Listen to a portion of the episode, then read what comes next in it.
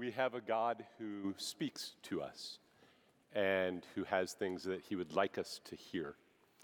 So, will you take just a moment and ask him to speak to you?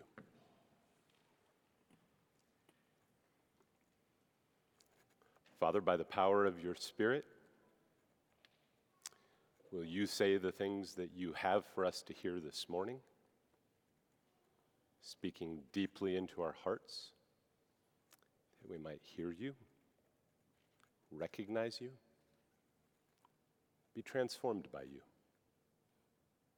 Will you do that this morning, we pray? In Jesus' name, amen. So, um, so much of language, right, is the, the language, the, the meaning that sits under the words. If you ask me, um, do you like 80s music? Um, what I'm going to do is I'm going to answer with the question that I actually hear underneath it, which is, why, Chapel Miller, do you believe that the 80s is the pinnacle of all human culture? um, so, right? Uh, and that's a good thing. Like the, the answerer can answer a question that's not directly asked. And then um, it, it's come to my attention, and I've watched it happen more than a few times, that uh, when uh, gentlemen, and maybe this happens the other way around as well, I'm, i just haven't seen it as much, but when gentlemen uh, ask women questions like, um, hey, have you ever eaten ice cream? The thing sitting under there is, hey, want to go like on a date with me? Maybe go get dinner, and then have ice cream, right?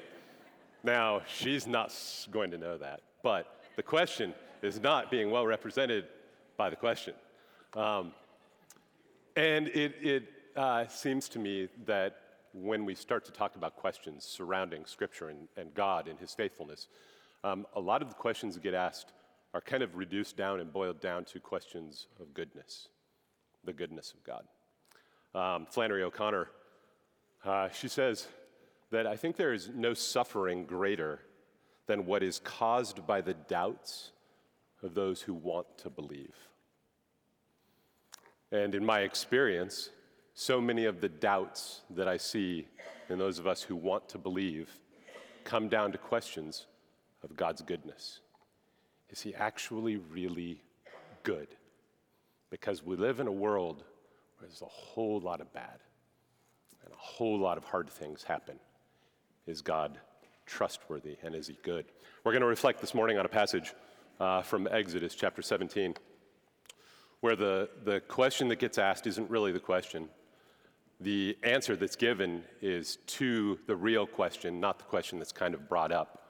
But it all centers around this idea of God and his goodness. This is God's word, and I'm actually going to read this chunk of Exodus 17. So I'm going to read it, and then I'm going to basically retell it. And I think that as we kind of look at it the second time, a whole picture will come up. The whole Israelite community set out from the desert of sin, traveling from the um, place to place as the Lord commanded. They camped at Rephidim, but there was no water for the people to drink. So they quarreled with Moses and said, Give us water to drink.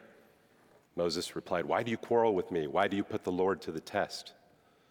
But the people were thirsty for water there, and they grumbled against Moses. They said, Why'd you bring us up out of Egypt to make us and our children and livestock die of thirst? Then Moses cries out to the Lord, What am I to do with these people? They're almost ready to stone me.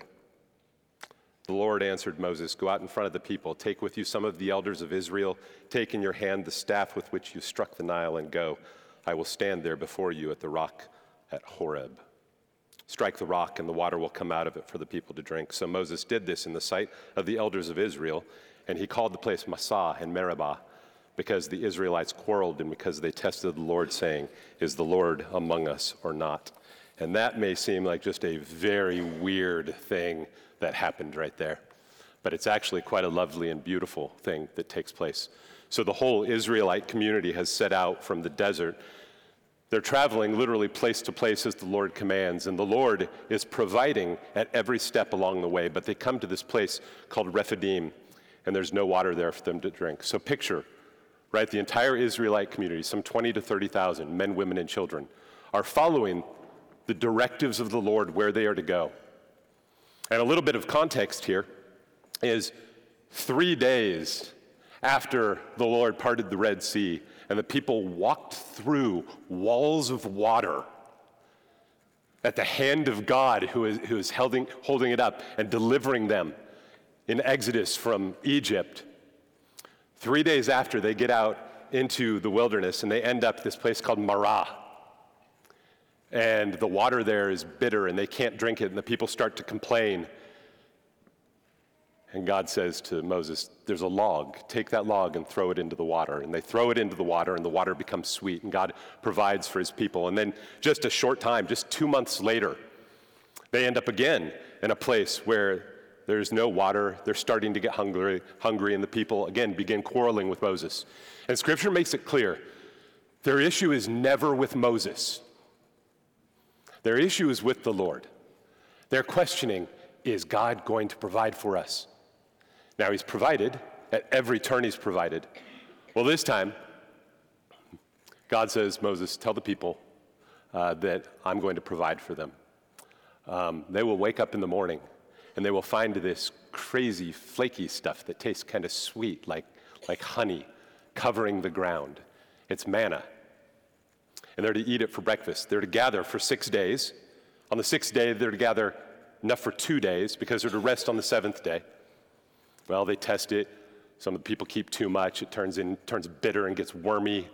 Um, but God provides this manna for 40 years. Breakfast for 40 years. Is God going to take care of us? Is He going to provide for us? That same night, He brings quail, a whole slew of quail, so they have meat and bread in their camp to eat. Just two months after. And again, anytime they run into these issues of being thirsty, not having food, is the Lord with us? They quarrel with Moses. Have you brought us out of here to die? Why have you done this to us? We'd rather be back in Egypt. Well, they quarrel with Moses, said, Give us a drink. And Moses replies, Why do you quarrel with me? Why do you put the Lord to the test? But the people were thirsty, and they grumbled, Why do you bring us up out of Egypt to make us and our children and our livestock die of thirst? You've brought us up clearly. The result is going to be that we're going to die. And Moses comes to the Lord and he says, Lord, what am I supposed to do with these people? They're almost ready to stone me. And see, when Moses says that, it doesn't simply mean that the people are angry. Okay, something kind of, kind of important is happening here. Meribah, so the reeve in Meribah, actually means lawsuit. The idea that the people are ready to stone him means that the people are literally beginning to lay charges against Moses as a traitor. They're not just grumbling and being angry, they're saying, We want to actually put you on trial for leading us to death. And Moses says, Lord, what am I going to do? They want to put me to trial, and they're ready to stone me because they are going to find me guilty. They're saying, You've brought us out to die, and if we die, you're going first, Moses. And the Lord does this crazy thing. He tells Moses, Go out in front of the people. Take with you some of the elders of Israel. Take in your hand the staff with which you struck the Nile and go. So I've heard the grumblings of the Israelites, and I know what they're doing. They want to have a trial. And the Lord says, Fair enough. Let's have a trial. He says, Moses, you go with some of the elders of Israel. They will serve as the witnesses to the trial. And you take in your hand the staff with which you struck the Nile, the staff of judgment. You're going to be the judge. They think that they're putting you on trial, but in fact, we're going to have the real trial that they want. He says, I will stand before you there at the rock at Horeb. So the Lord is saying, I actually will come and stand trial. Because their charge is not against you, Moses, it's against me. So I will come and my presence will be with the rock at Horeb. And so you know, this is not just fanciful thinking. Psalm 95 talks about this. When the Lord is recounting this exact event, he talks about the Israelites putting him on trial at Meribah, putting him on trial. And he says, Okay, I'm going to stand.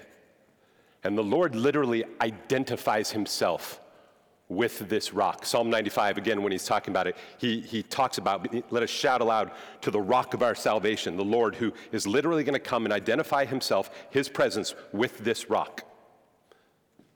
So picture this, picture what happens. Moses comes out with the staff. The Israelites think that Moses is going to be on trial. The elders of Israel there stand as the witnesses and the theophanic presence of the living God descends into their midst.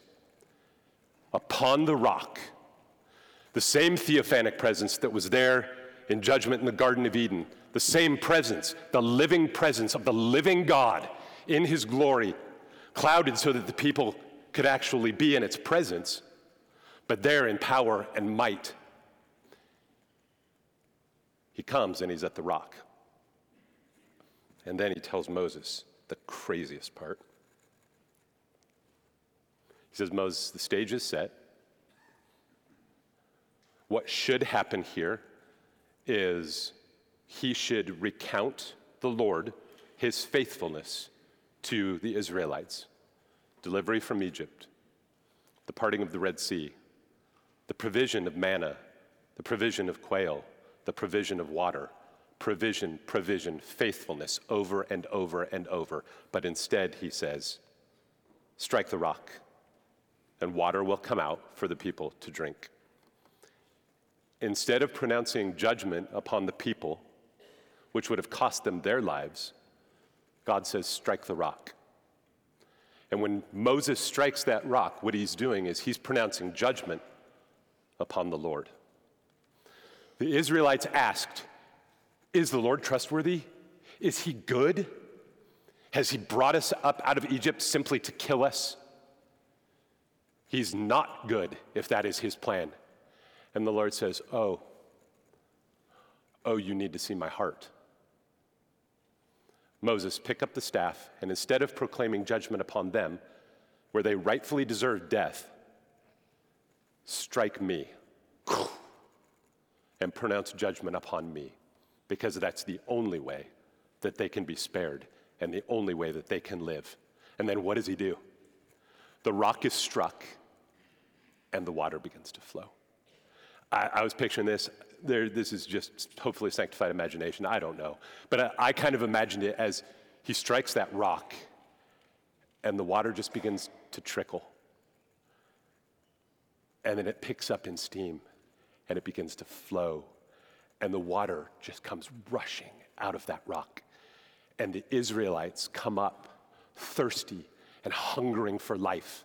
And they come up and they kneel down at the rock and they cup their hands and they start drinking and they start wiping it on their bodies and bathing. And, and it's life giving water. But it's life giving water that came only after the Lord said, I'm going to be the one to take what they rightly deserve upon myself. Is God good? So we look clearly where this points is to the cross, right?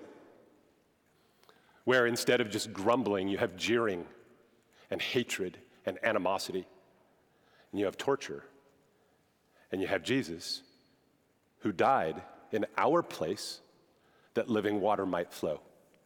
It's, it's beautiful, right? A few centuries after this, when Jesus encounters the, the woman at the well, they have this fascinating conversation, and he says, You know, can you give me a drink? She says, Ah, the well's deep. And uh, he says, If you knew who it was that asked you for a drink, you would ask him, and he would give you living water. And you have this, this beautiful picture kind of taking place there, right? You have this woman who is, in, in some ways, such a picture of the fall. Her life is a total wreck. Part of it is a result of her own sin, and part of it is a result of the judgment and the sin of those around her. And you have her sitting with the Savior of the world. This picture of light and darkness. You have this glorious kind of juxtaposition of reality. Is God good? The Israelites saw his power, right? They saw the power of being able to part the sea. They saw the power in being able to provide. But power very rarely engenders life transforming faith. Maybe fearful obedience, but not necessarily a conviction of goodness. So God shows them his heart, his heart of love for his people, assuming their guilt and providing life. And then there at the well, is God good? You have God incarnate in flesh, fully man, sitting there with a woman who's just gotten the dregs of life, both self imposed and from the world around her. A woman who would have been taught that the God of Israel is not a good God. The worship of the God of Israel is not the right way. Literally buffeted by the effects of the fall. But in their encounter there, I think we need to see kind of the reality of the paradox of the good and the tragic.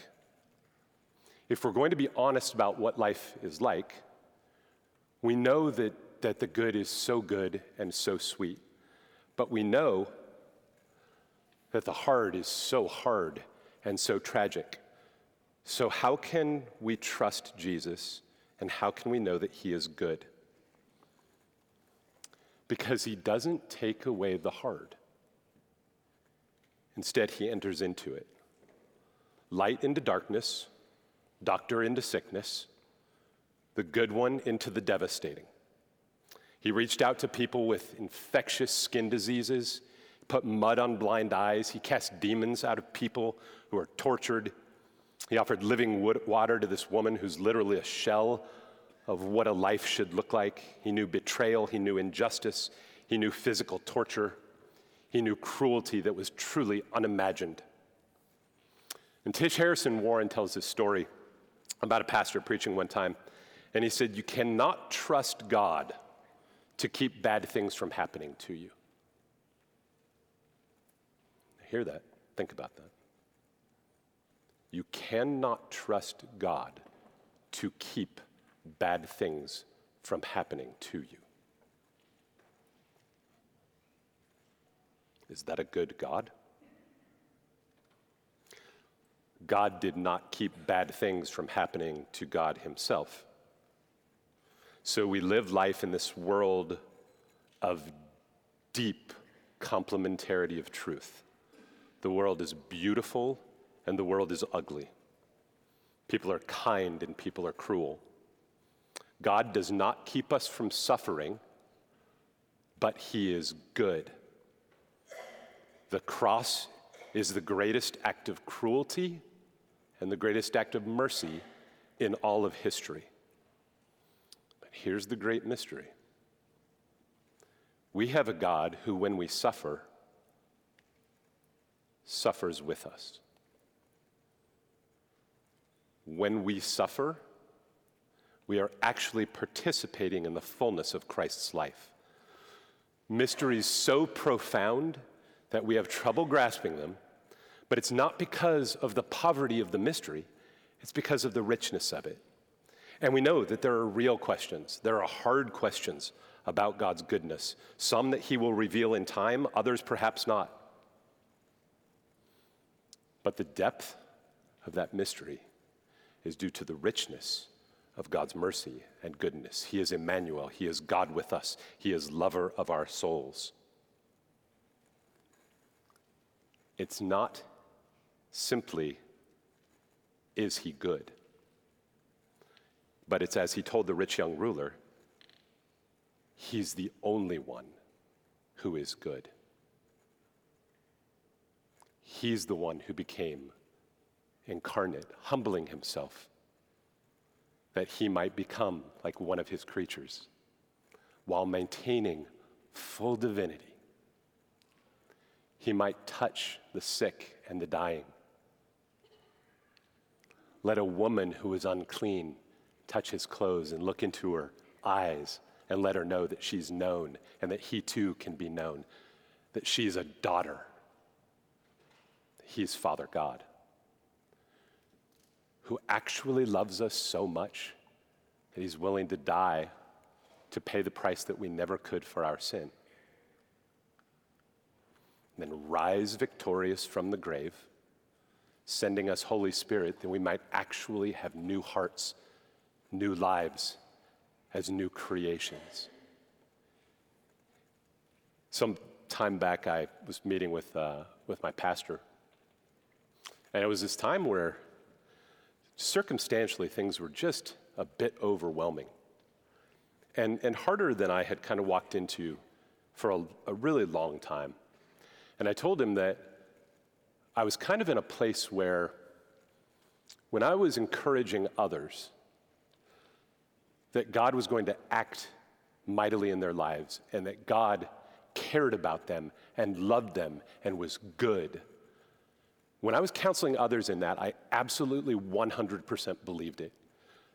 The deepest conviction that I have, I believed it. But I could not for the life of me believe it for myself.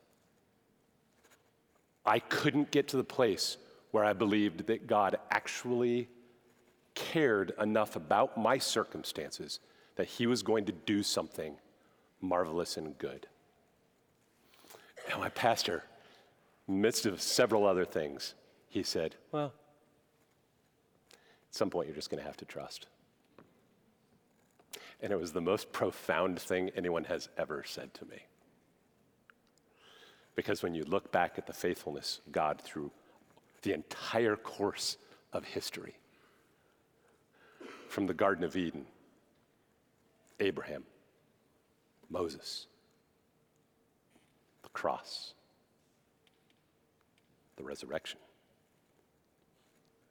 our lives, looking back at God's faithfulness over and over and over. It's not just that He's trustworthy, it's that He's good. Amen? Let's pray.